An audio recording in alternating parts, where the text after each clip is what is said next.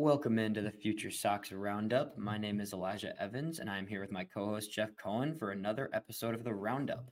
Uh, today, we've got some more exciting prospect content to talk about. We're going to be focused on the upper levels of the minor leagues. Last week, you can go back and listen to that episode. We talked all about some of our favorite players and guys we want to keep an eye on this season uh, at the single A and the high A level. And this week, we're going to focus more on guys who finished the season at double A and triple A um, and kind of what we can expect from them next year as they kind of trend towards being professional baseball players major league level in the near future. Um, everybody we're talking about today, we really think has a has a realistic shot to be a major league piece. They've already reached the double A level, and they're gonna. We hope they're gonna continue climbing. So we're gonna dive into all those players. Um, but first, we got a few other things to talk about. I want to start off the rip by talking about our former co-host of this show, Mike Rankin. Uh, I meant to do this last week, but I wanted to give a special shout out to Mike, who has been a huge part of this podcast and the Future Sox Company for a long time. Uh, you know, he was the person who brought me in to do this podcast with him, um, and I enjoyed every second of it last season. Um, he was a huge part of doing the regular Future Sox podcast and everything else for the last few years. Um, so we wish the best to Mike, and we want to just say thank you to everything that he did for Future Sox um, over the time and for bringing me into the company and um, just making this this roundup also a possibility because this was this was his idea. So we are here because of Mike. So I just wanted to take a few seconds off the rip to, to thank Mike. Um, and now uh, I'll, I'll hand it over to Jeff, who I want to ask a little bit about his experience the past few weeks. Jeff was in Miami for the Caribbean series this past week, which was uh, kind of our first preview of of real hardcore baseball for this uh, this season before we had to spring you know spring trainings in two weeks now. So how was that experience, Jeff? And what was all that like? It was terrific. Uh, if if you're not familiar with the format, the um, champions of seven different um, major leagues in the Caribbean, Venezuela, the Dominican Republic, Panama, they come together and have a tournament for about seven or eight days. And uh, a friend of mine and I came down and we caught the, the last five games. Uh, it was actually five games in 51 hours. It was a blast. It was terrific baseball, a lot of former major leaguers, very passionate fans. It was uh, just a wonderful experience. That is awesome. Any players that you saw there that stood out to you, or any players that kind of had some some amazing performances? Um, you know, I was surprised. Um, I think part of the issue, of course, was that they were playing in loanDepot Park, which is the Marlins' home stadium, and it doesn't give up many home runs. And I think in five games we saw maybe I, I know we saw two home runs, maybe three, but uh, mm. uh, it looked like the pitchers really dominated. Um, yeah, the highlights I saw seemed that way. It seemed like there was a there was a no hitter you got to see, right? the first game that we went to was a no hitter. Just amazing. Wow. Only the second one in the history of the uh, Caribbean World Series. Wow, that is pretty cool. That's yeah. awesome. Well, I'm glad you had a good time there. Um, for those that are curious to see some of his stuff from there, uh, you can follow Jeff on Twitter at Triple A Jeff, who you posted a few things. I love checking out that stuff. You know, it was like I said, it was our first taste of, of real baseball and competitive baseball this season, which is something that you know we're all looking forward to the regular season. But the Caribbean Series was kind of the the first preview of, of professional baseball that was at the, in the states. So it was awesome that Jeff was there, um, and I know we're looking forward to you know two weeks from now we're going to be rolling around to spring training. Yep. Yep. Yeah. It's exciting. All right. Well, let's get into some of these players. I know that's what everybody that listens to us is here for White Sox minor league content. We've got you covered at Future Sox. All of our podcasts talk nothing of nothing but White Sox. Um, we, especially on the roundup, focus all on just the player side of things and players that we're following throughout the minor league system. Uh, so we'll start with pitchers today.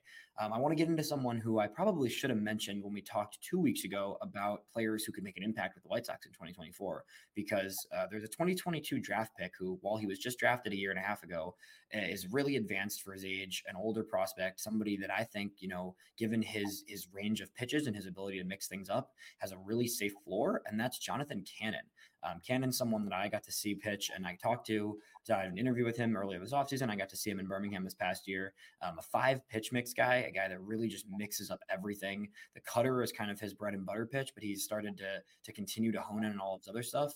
Just a really solid, well rounded arm. I think he was someone who, you know, was originally looked at as a as a first round pick potentially when he was at Georgia coming into, and then he ended up falling to the third round of the White Sox where they overslotted him, were able to pull him away um, and get him to sign with the team. It, it's not a overpowering profile. Um, Cannon's a guy who really just mixes a little bit of everything. The the cutter was has kind of been his consistent pitches, but you know he works a fastball that has a lot of sink on it. He's got a slider. He's working with his changeup. He's just somebody that mixes it up well. Uh, he's a big dude. He's consistent. He doesn't walk a lot of guys. Uh, Jeff, what are your thoughts on Cannon and what he could be for the White Sox? Well, one theme that you're going to hear, you're going to get tired of hearing me talk about is he's six six two thirteen. He's got a starter's frame. I really like to see that in these young guys. Um, it, yeah, it was interesting talking to him at the time when I talked to him um, last year. He, at the time, was throwing six different pitches, and and he said that the White Sox said, "Yeah, continue to work on all six in the off season." Now we'll see if the new pitching regime under Brian Bannister changes that, but uh, but he, he uh, was really effective. He moved quickly through uh, Kannapolis and uh, Birmingham. I mean, Kannapolis and Winston Salem struggled a little bit in uh, Birmingham, but uh, you know we'll see this year. it Probably be much smoother for him. Yeah, I think I mean there was there was some dips, right? But you saw a guy who doesn't walk a lot of guys, even when he was struggling, but he wasn't like it was getting super wild with his command. Um, you know, the ERA spiked up a little and the command was shifted a little bit, but still actually actually a lower walk rate. I'm looking here now. He had an 8.2% walk rate in, in Winston and then went down to a 6.7% rate in, in Birmingham, even while facing higher competition. So he wasn't missing as many bats. The strikeouts went down, but he still wasn't walking guys for the most part. And he still wasn't allowing a ton of hard contact for the most part. This is someone who he tries to force ground balls. He keeps batters on their toes. He mixes up a lot of different pitches. Um, like I said, you know, this is kind of a, floor projection for Cannon. I think he's someone someone that you can expect to be a major league arm. I don't know if there's a ton of upside to dream on. I, his stuff is not overpowering. It's not, you know, super wipeout uh, ability here and there, but he's someone who I think is just a, a, solid big dude who can just be a major league piece in the near future. And at 23 years old, I wouldn't be surprised to see him uh, in the major leagues. Do you think what what what could, could you see a timeline for for Cannon this season? Well, he's 23, and um, so he'll uh, what spend half the year maybe in Birmingham, and if that goes well, you know, come up to Charlotte for a little while and maybe be in Chicago by the end of the season. Yeah, that's kind of the way I look at him. Honestly, I think he's uh he's just a, a the, the command is going to continue to carry him, and that's something that the White Sox have a lot of these arms in the system that we've talked about who have a lot of upside, but the command is lacking. Cannon's the exact opposite of that. The command is there; it's going to be there. It's really just going to come down to if he can keep kind of turning some of those off-speed pitches into a little bit more, a little more sharp, a little more movement, and a little more swing and miss. Because if he can get a little more added swing and miss into his game with the command he already possesses, this is a guy who could be at the very least a back end rotation piece at the end of the year for the White Sox. So I think there's a good chance, like you said, I think we could see him in Chicago, you know, late season.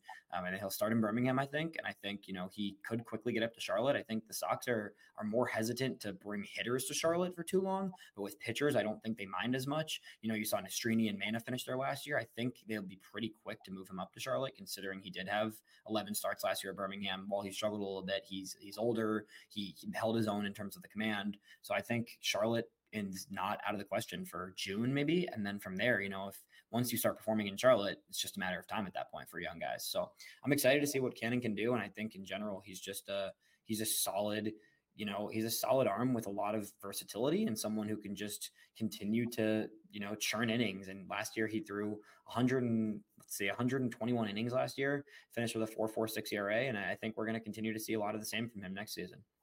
Yeah. Um, yeah. All right, moving. Yeah. No, go ahead. Take it away. No.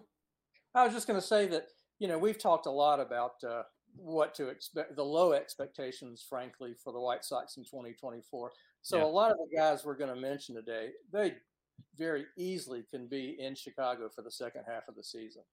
100% because that's that's it's all this whole season is about like we've we've said this the last 3 weeks this whole season is about figuring out who could be major league pieces moving forward and there's no reason not to give some of these pitchers that are already at an advanced age a chance to show what they've got in the second half of the year in Chicago. Um, so that brings up another guy who I think you know is someone that a lot of fans thought last year was going to be a major league piece, and his season just got derailed. Um, there was some injury issues, and then he just kind of couldn't figure it out in Charlotte. Uh, ended up getting shut down and underwent and dealing with injuries, and that's a, that brings us to Sean Burke, who was the third rounder the year before Cannon. Uh, kind of the similar trajectory, you know, an advanced college arm, someone that going into last year was people were looking at Burke as the sixth or seventh starter potentially for the White Sox. Um, the whole season went wrong for the whole team, including Burke, and he just could not find his footing. He only ended up throwing nine games last season, um, and just was. I, I don't want to put too much stock into what we saw last year from him. He wasn't healthy. He didn't look comfortable. Um, and really, Burke, someone that the year before looked like a legit major league piece in the near future. And considering he's 24, if he can get healthy and start the season in Charlotte and, and get some quality starts under his belt, I could definitely see Burke making an appearance, considering that he was kind of expected to be a major leaguer last year, honestly, before the injury issues. So, what, what are your thoughts on Burke? I know you got to see the few games that he pitched in Charlotte. Yeah, last year was just a, a lost season for him. It, yeah. He he was never healthy and it's maybe there's a little bit of prospect uh, fatigue with him because he's been on the White Sox uh, prospect lists near the top 10 for uh, the last year or two. Um, but yeah, he's someone that people have forgotten about. But if he shows up healthy this year, uh, he could he could be one of the first arms up.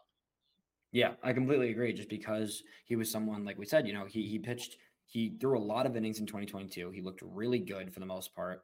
Um, you know, 108 innings. He started in in Winston that year and immediately, pretty quickly, went up to Birmingham. Held his own in Birmingham for sure. The command was steady uh, just a quality overall pitcher, and then went up to Charlotte for the last two starts last season in 2022 and struggled a bit. But then going into 2023 was like, this guy's going to start in Charlotte. He could be up in Chicago before you know it. And it was a lost season, like you said. I, I don't put too much stock into that. I think it's a waste of time to to kind of give up on guys because of an injury and because of just a lot of issues going on. I, have talked about this with Jake Eater before. I, I just don't like the the fatigue, but also the injury stuff that just uh, ends in people basically ruling people out and I, I, don't think I think it's it's important to consider the injuries, of course. But Burke's someone that is is a solid pitcher. He's been a guy that can mix pitches well. He was really a really effective curveball um, in 2022 from the clips that I'd watched him that year. Um, and I think he has the upside to you know if he can find the location a little more and he can kind of battle this injury that he's been dealing with. He had the shoulder issue. I think the shoulder issue it seemed to be that it was kind of just a reoccurring issue last year. Um, so I'm hoping that he can stay healthy. And if he spends some time in in Charlotte and limits the walks, I think, like you said, he could be up fairly soon if the rotation in Chicago, if some of the some of the veteran ads in Chicago aren't working out, I, I could see Burke getting a chance pretty early. Yeah. Yeah. So uh, keep an eye on Sean Burke. Uh, don't rule him out. I know he's falling on prospect lists, and it's it's understandable because he did have a whole lost season, but someone that I think we we expect a lot of good things from. Um, I want to move over to Mason Adams. This is kind of a, a, totally different trajectory. A guy who, you know, no prospect interest, I would say, last year. I mean, I would argue that he basically had zero prospect like talking about him whatsoever um, going into last season. And then in his first professional season, just showed to be a guy that was real piece and somebody that really should be considered a legit prospect in this system. You know, he was drafted in 2022 in the 13th round. It's kind of just a, a flyer pick, I think. Uh, somebody who had experience at the college level at Jacksonville, um, and he has shown he had shown a lot of intrigue last season in his first full season. Um, he was kind of he started the year piggybacking off of Noah Schultz. So when Noah Schultz was making his first few professional games, uh, Mason Adams was the guy that would come in after Schultz. Schultz would only throw you know two three innings. We talked about that two weeks ago. You got to see Schultz do that, and then Adams would come in and throw like five six innings of one run ball and just totally diced up lineups with not a ton, not a high pitch count, attacking the zone, really just getting after it in a way that a lot of pitchers didn't. You know, in, in that time in Kannapolis, before he got promoted uh, later in the season, he spent 17 games in Kannapolis. Seven of those were starts once he became a starter when Schultz ended up going down with the injury. But those first 10 were out of the bullpen. Across those 17 games, 77 innings with 94 strikeouts and only 18 walks. So this is a guy who just pounds, pounds, pounds the zone. He is incredibly effective with his control, um, and just it really just looks way better than you would expect a 13th rounder to look in his first professional season. And then he got bumped up to Winston and Birmingham, both for three games each, and was excellent. A 250 ERA in his three games in Winston, a 270 ERA in his three games in Birmingham. The command drifted a little bit in Birmingham in his last three starts of the season, but really just looked like the same pitcher across three levels. And he will open the year as one of the top pitchers in Birmingham this season. Yeah, I ended up seeing him quite a bit in Kannapolis yeah. because I went to see a lot of Noah Schultz's starts, and as a result, I saw a lot of Mason Adams. You know, the first game or two, I thought, okay, this guy looks pretty good. But then every start I was going to of Noah Schultz, Adams was coming in with five or six innings, and which is so yeah. impressive, so impressive. He's a 13th round draft pick, uh, came out of nowhere, and um, it's going to be fascinating to see what he can do this year. Yeah, I mean, this is the this is the stretch that I that I noticed this, and I, I looked at it earlier today, and in five straight games of coming out of behind Schultz, right? This was late April into May, right? He had five games in a row with one run over five innings, zero runs over four innings, zero runs over four innings, three earned runs over four innings, and then zero runs again. Yeah. It was it was just kind of out of nowhere. And I don't think anybody expected this from a guy like Adams, but he looked excellent. And then you look at the end of the year, he gets promoted to a level in his first right, the 13th rounder, his first professional season, goes up and as a full-time starter now, he's kind of been given the role of a starter now that he had, he had kind of earned it in his first few months, goes up to Winston-Salem, throws six innings, all three of his starts in Winston-Salem, a total of five runs. So 18 innings, giving up five runs.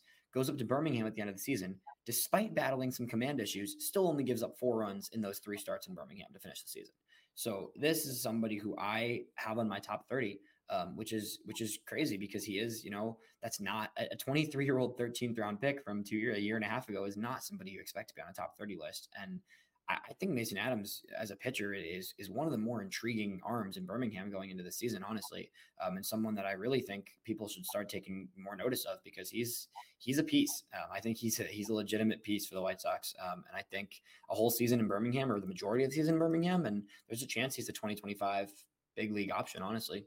Yeah, absolutely, absolutely. It's funny, uh, you know, I've raved about that rotation for good reason in Kannapolis yeah. with Murphy and Tyler Schweitzer, and of course Noah Schultz, all these guys. But Mason Adams, I think, was the most effect- effective pitcher on that staff last year.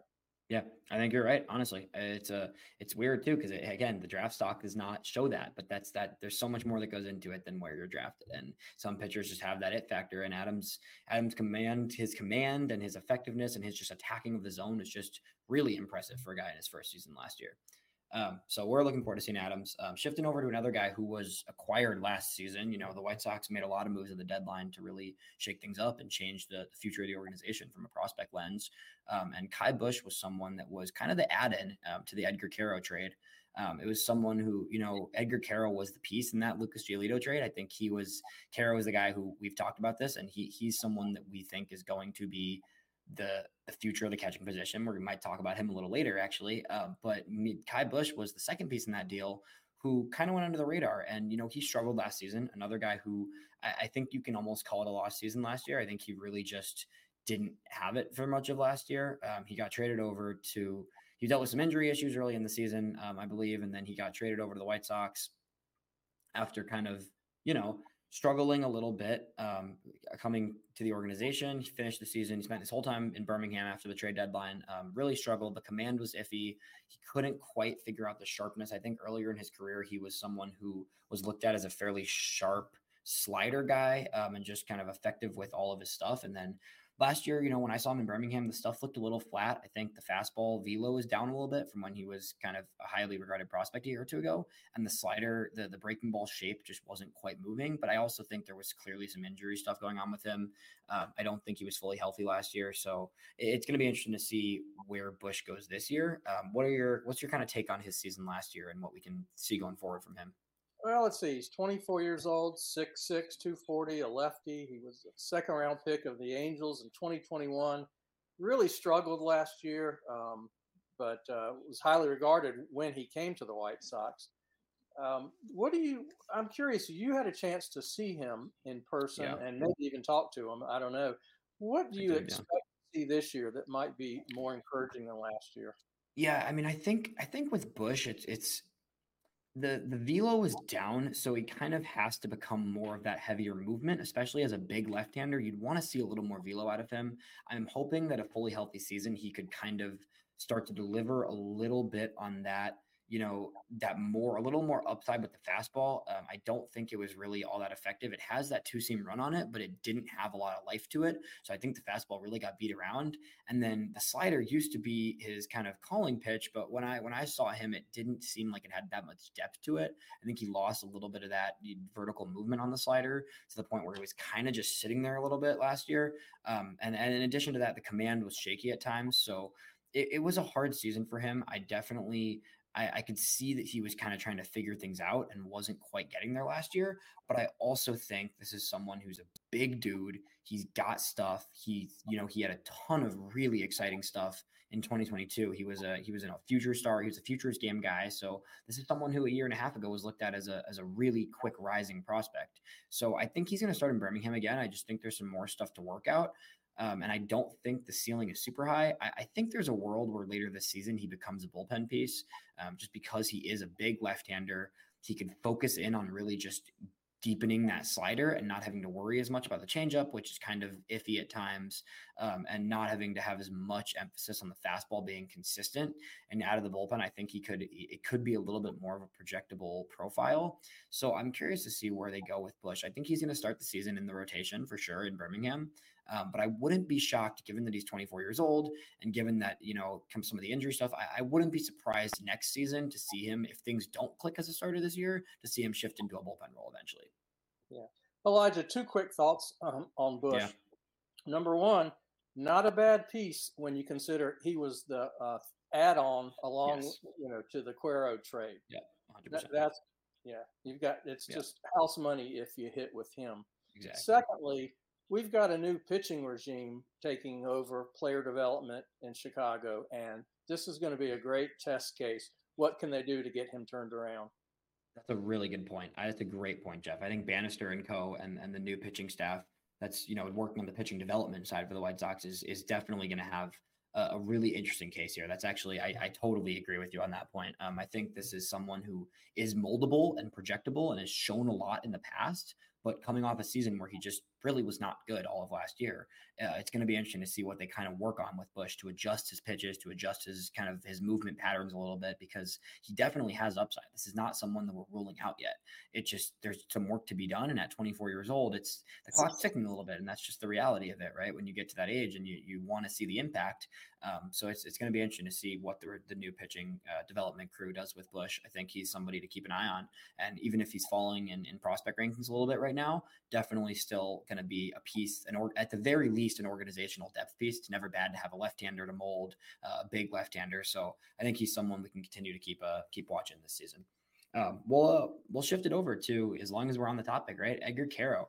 Um, you know, we're going to move over to the hitting side, and this was they came over in the same deal from the Angels. Quero was the the top prospect in the the Angels system last year when they traded him for Lucas Giolito, which was a fascinating trade looking back at now because the Angels were were going all in to try and keep Shohei Ohtani, and the reality is they they really hurt the organization for the long term and, ended up losing Ohtani evidently to the Dodgers. Um, so, but the White Sox, from the White Sox perspective, that trade was a was definitely a, a good one. Edgar Quero is a is a beast. Um, I got to talk to him and watch him in person. I saw him hit a two home run game, including a walk off um, in Birmingham for his first two home runs with the Barons after the trade deadline. Um, and he is someone who just from from speaking with him and from watching him, he's incredibly hardworking, and he is like one of the more determined players that I talk to. You can just see it in his eyes and you can see it in warmups and you can see it the way he carries himself in the field that he wants to be there and he wants to be a true impact player. That's just how he rolls. Um, you know, he showed a ton of upside with the Angels in 2022. He was one of the youngest players um, at the level he played at that season, got bumped up a little bit aggressively. And then last year, you know, he struggled to start the season with the Angels, but then coming over to the White Sox, he really settled back in. Um, you know, a switch hand, a switch hitting catcher, first of all, is already incredibly valuable. Only 20 years old, going to be 21 in April. Um, someone that I think is just his his plate approach is phenomenal. After that incredible season at Single A um, in 2022, where he had a nine uh, 965 OPS the year before with the Angels, including 17 home runs, that just kind of showed everybody at 19 years old that he was a really legit catching prospect. And then coming over to the White Sox, right? He he started the season a little bit more struggling a little bit more with the Angels, kind of getting pushed up aggressively to a, a, level that he wasn't quite ready for, honestly. And then when he came over to the White Sox, it was like you know, this guy looks really good. The walk rates are excellent. Uh, he continued to be someone that, you know, is is really patient at the plate. He's smart. He had 72 walks last season to 76 strikeouts. So he really knows how to pick his battles. He knows how to approach things at the plate. finished the season with the with the Barons with a 759 OPS. Um, you know, had six home runs across the year. The power diminished a little bit, but again, aggressively pushed to double A. One of the youngest players at double A as a catcher, especially, which is the most demanding defensive position in baseball. The defense is getting better and better by the minute. I saw him in Birmingham. Before every game in Birmingham, he spent an hour in the cages just doing nothing but framing and blocking, framing and blocking over and over, just trying to get his feel for it, trying to get his rhythm, getting in his position, jumping out of the squat. It, it's just he's a really exciting piece, and I think that everybody at this point has, has looks at him as the future of the catching position for the White Sox. Yeah, he's only you're right. He's only 20. He's a switch hitter. He needs to get bigger and stronger, and he will. Um, he's definitely a bat first catcher. He's got a 55 grade hit tool. That's that's pretty. That's terrific. Uh, yeah. Just needs to improve the defensive skills, and yeah, sounds like he's working hard at that. So a lot a lot to dream on there. Yeah, definitely a lot to dream on. Like you said, uh, the the hit tool is great and the approach is great. The power is in there though. I, I know that the six home runs doesn't look great. I, I, also he's listed at 170. Edgar, he's not 170. I, I, saw him in person. The dude is continuously getting bigger. I know that for a fact. I'm curious to see at, at spring training in a month when I'm going to be there what he looks like because he he's getting stronger. You can see it. He looks strong plate. And I think there's a lot more power to tap into. You could see the line drive approach last season, and he was hitting doubles in the gap, and the homers were infrequent. But I think I think this is someone that you could really see being, you know, a 15 home run hitter. Not he's not going to be cranking 30, 40 home runs a year. He's not Will Smith. I don't think he's at that type of catcher. But as a switch hitter with the ability to walk and create contact like he does, if he can tap into 10, 15 homers a year in addition to that, you're looking at a plus offensive catcher who continues to get better behind the plate. The arm is there. He has a really strong arm. It's really just going to come down to his game calling and his ability to run things behind the plate.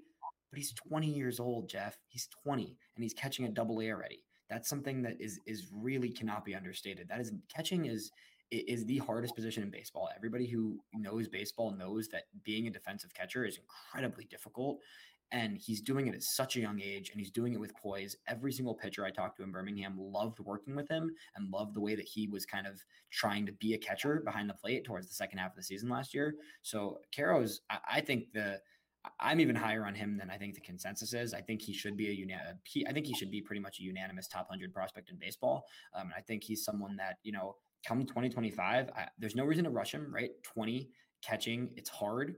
But come next season, I, I don't want to put the expectation on him to be up this season. I think that's unrealistic. But come 2025 and beyond, he is going to be catching a lot for the White Sox. Wow.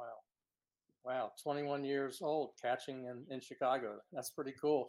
And as we yeah. talked about last week, uh, you know, uh, Michael Har- uh, Calvin Harris and Michael Turner could be there with them, or one of those guys. Exactly. Yeah, hundred percent. There's a pipeline right now. I mean, when you look at the the catching system, he's going to be in Birmingham. I think he'll start in Birmingham just because he only got you know 30 games there last year. Turner will be in Salem, and Harris will be in Kannapolis. And then when Quero is ready, I think they all slide up from there. I mean, it's it's it's really cool to have catching prospects. And Korey Lee's in and in Charlotte, and I know Korey Lee had a rough debut with the Sox last year, but I think he's still an exciting, pretty young catcher in in Charlotte. So it's cool to have catching depth. The White Sox have not had catching depth in a long time. We've had many years of, of not a lot of catching depth in this farm system. So it's yeah, really exciting to see Quero. Yeah, you think? What a difference for you makes. Wow completely. Yeah. These this very big difference. Um, and Quero's leading the charge. So I think whatever the other guys behind him kind of develop into the, the hopefully the backups or the the help out of the platoon even potentially. Quero's going to be starting, um, and especially especially from the left side of the plate, he's really good. So that's you know that's the primary side he hits from against most right against right-handed pitching, right? So from the left side of the plate, he's been better and he has more pop a little bit. So uh, Quero's a guy that I, I think will be the primary catcher for the White Sox for a long time if things continue to work out well. So yeah. that's a good one. We'll uh, we'll shift over to some other hitters. There's other guys that were in Birmingham. Um, I want to talk a little Wilfred Veras. Wilfred Veras is someone who I am really high on.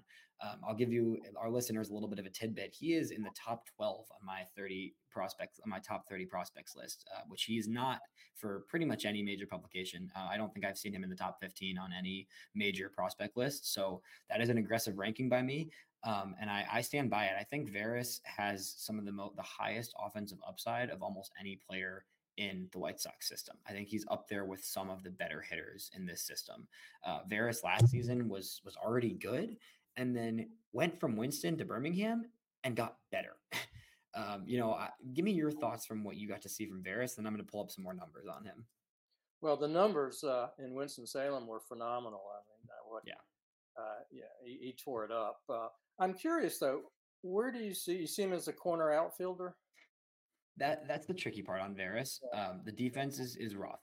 The defense has been a work in progress. He kind of played some infield. He was he came in, he came up as a third baseman, I believe, um, and kind of bounced around third base, first base a little. Last year in Birmingham, he settled in right field for a decent much of the the end of the season in Birmingham.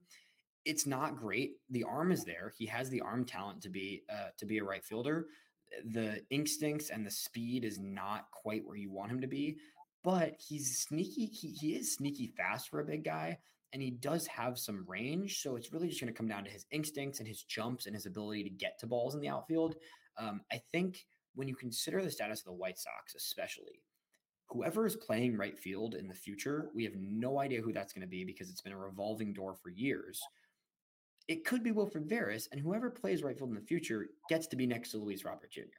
So that's one of the things that you can consider when you look at a position for him is that if he's in right field, you don't have to be great in right field and you don't have to have a lot of range either because you've got one of the best defensive outfielders in all of baseball in center field.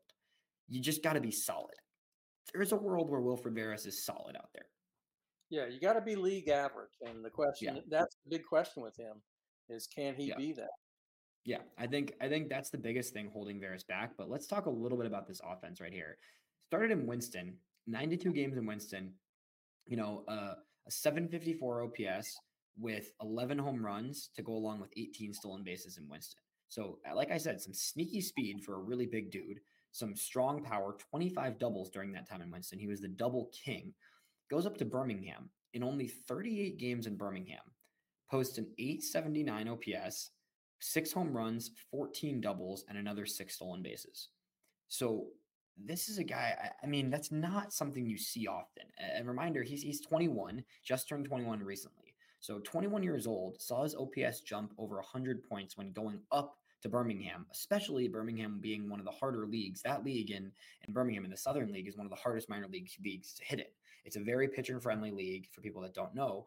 And Birmingham's a hard ballpark to hit in too. So this is a guy who, you know, got promoted at only 20 years old at the time. Now he's 21 and just continued to get better. The chase rate is a trouble. 145 strikeouts is scary. Uh, he does swing and miss a lot, and he doesn't walk a lot. That's kind of what's going to have to he's going to have to figure out this year. And I think he's going to be in Birmingham. And I think the focus for him is going to be how much can he control his swing a little bit, hold back at times, and know when to pick his pitches. Because when he connects with the ball, man, does he hit the ball hard, and man, does he drive it to all over the field. The doubles are gap to gap. He's really got that strong gap to gap power. He, I could see even more home runs than the 17. He had 20 in 2022 and then 17 last year. He's got 20 plus home run potential in addition to being a double masher. It just the approach needs work and the defense needs work. So those are definitely big things. Don't get me wrong. But the offensive upside when he connects with the ball is up there with almost anybody in this system.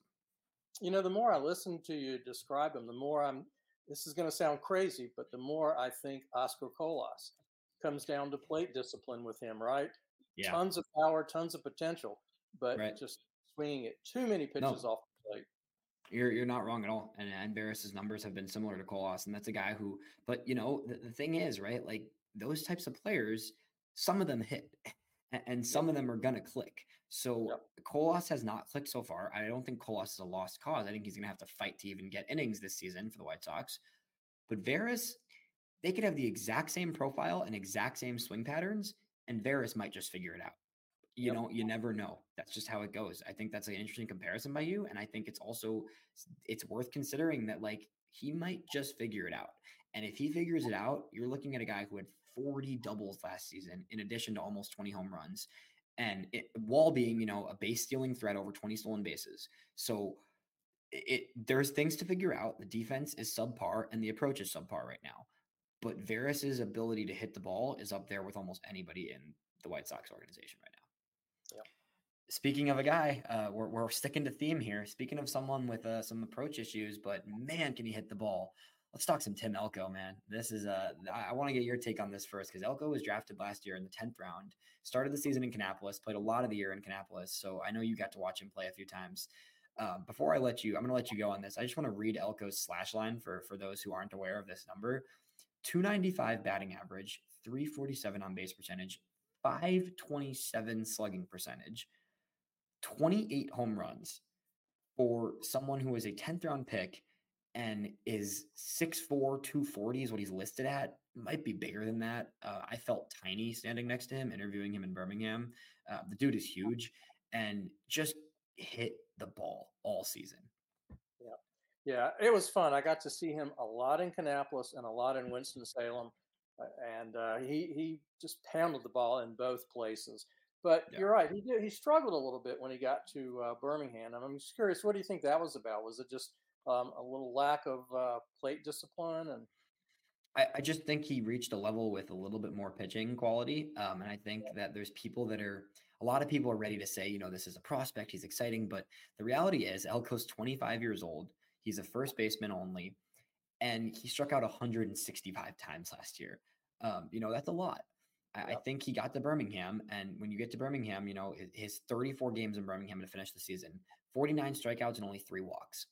I think he was just overmatched a little bit. I think it was his first professional season. And I think he was someone who was just destroying young pitchers at the lower levels um, and just making his money off that. And then, you know, you see the OPS drop from 900s to 723 in Birmingham, which is not bad by any means. He still he still hit his home runs. He still got his his RBIs. You know, he he did what he did, right? But you could tell that he was getting to a level where the pitching caught up to him almost. Uh, so I'm curious to see. He's going to open the year starting at first base in Birmingham. I'm sure about that. He has an invitation to spring training, to Major League spring training, actually. So I'm hoping to get to see him when I'm out there at that point. But you know, it's it's a little bit of a scary profile. I think it's even scarier than Veras because he's five years older than Veras or four years older than Veras. Um, you know, a ton of strikeouts, not a lot of walks but he hits the ball really hard and all over the field. So there's a lot of excitement there. And I think Elko being at his age, right? Like if he if he settles in at Birmingham and does what he was doing in Kannapolis and Winston last year in Birmingham, he could be in the major leagues next year. Like there's a chance, right? There's a chance the White Sox just say, screw it, let's bring him up. He's 25. Let's just see what he's got. Because he hit that well for the first three quarters of last season, right? Right. But it's a scary profile. Yeah, yeah. The, yeah, the upside's there, but uh, the question is, even if he gets to Chicago, how's he going to get on the field? That, um, yeah, you know, he's, he's, yeah, Eloy's DH and uh, Vaughn's at first base, but I guess you hit enough, they'll find a place for you.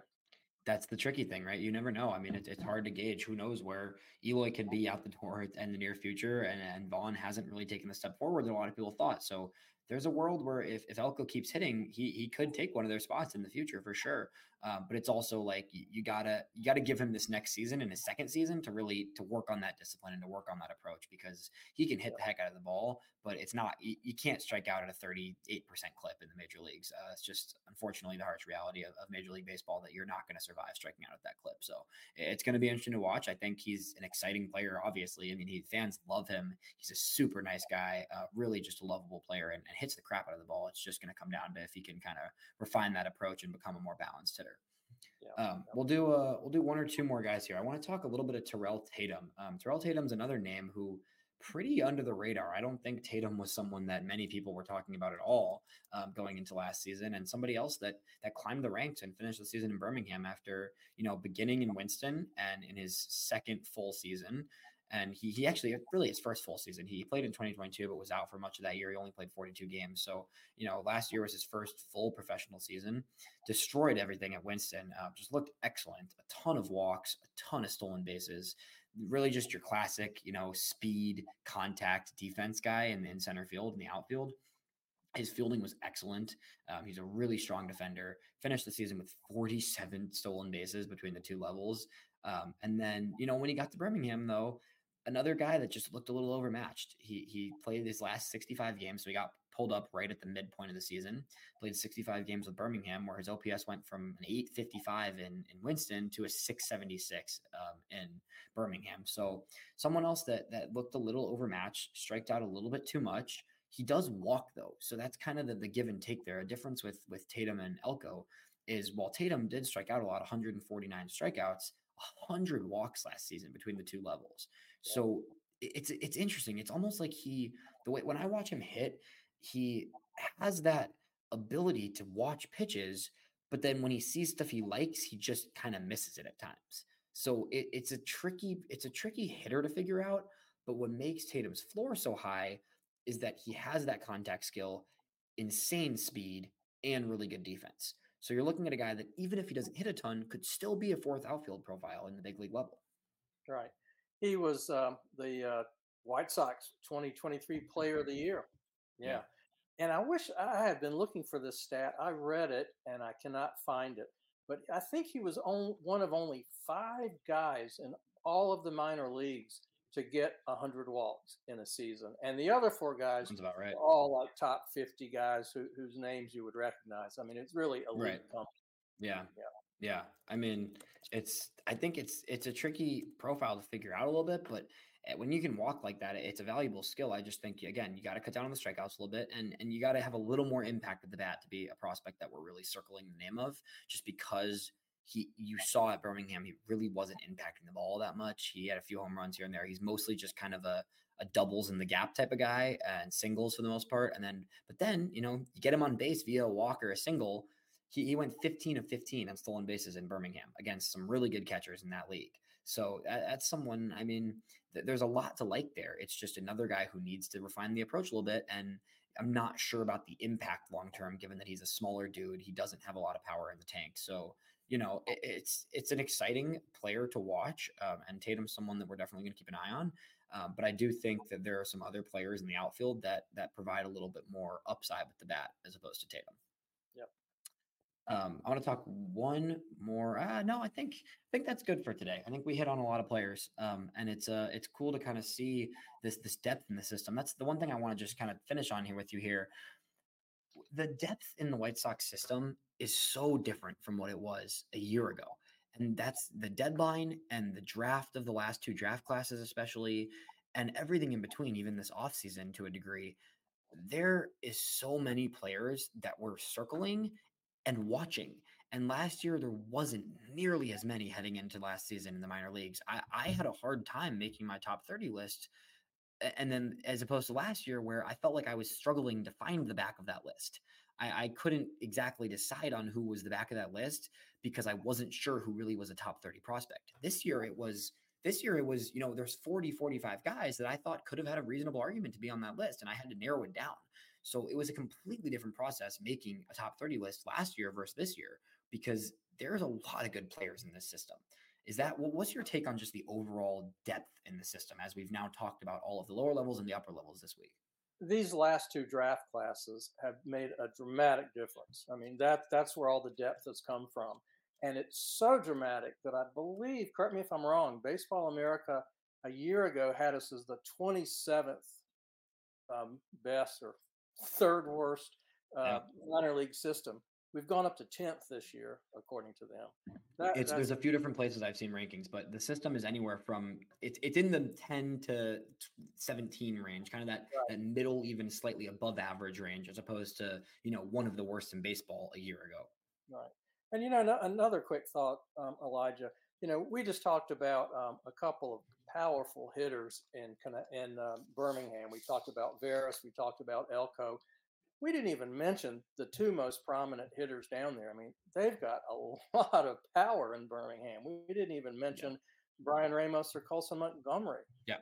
Yeah, we talked about them two weeks ago, but those two are obviously, you know, the, the headliners of the that offense, right? So I think there's a chance either or both of those guys are in Charlotte to start the year or pretty soon at least. But generally speaking, there there's some fun, some really fun pieces at every level, which is not something we had a year ago. I think we were, we were there was a few guys here and there we were circling, but now it's like there's multiple pieces at every single level of the minor leagues that we are think are going to be major league pieces. And I think um, maybe with the exception of catcher, which has suddenly become a very deep position. Yeah. I think it's really the starting pitching where um, the White Sox have the most depth. Uh, th- again, thanks to the last two draft classes. Yeah, completely. I think it's it's continued to get deeper and deeper. And the trade deadline last year. I mean, they brought in five starting pitchers at the deadline last year, who are all most of them are, are pieces that we think could be in the big leagues pretty soon. Um, you know, Nick Nastrini, obviously we talked about recently, is, is someone that could crack the rotation oh, very soon. Jake Eder is someone who you know with a little bit more innings under his belt after the injury problems last year is another guy who could be in the rotation this year. So there, there's depth all over the system and just just a quality group of of prospects within the White Sox organization. Um, we'll leave it at that. We're going to be back next week to talk way more White Sox. Um, you can follow Jeff on Twitter at Triple A Jeff. You can follow me at Elijah EV8, um, and stick around with us all season. We're going to have a lot of fun. We're going to talk White Sox prospects. We're gonna we're gonna bring you all the best content. Check out the other Future Sox podcasts. We've got the Future Sox podcast with Ian and James. We've got the Major League podcast with Nick and Danny and Ian. Sometimes um, it's just a we've got a lot of cool stuff coming at Future Sox. We're gonna have our top 30 coming out in the near future. I'm going to have some content from spring training. I'm hoping to get some interviews with a bunch of guys. Uh, Jeff will be all over the Carolinas uh, this year watching games. Um, so, so stick around with us, and that'll be all for the Future Sox Roundup this week.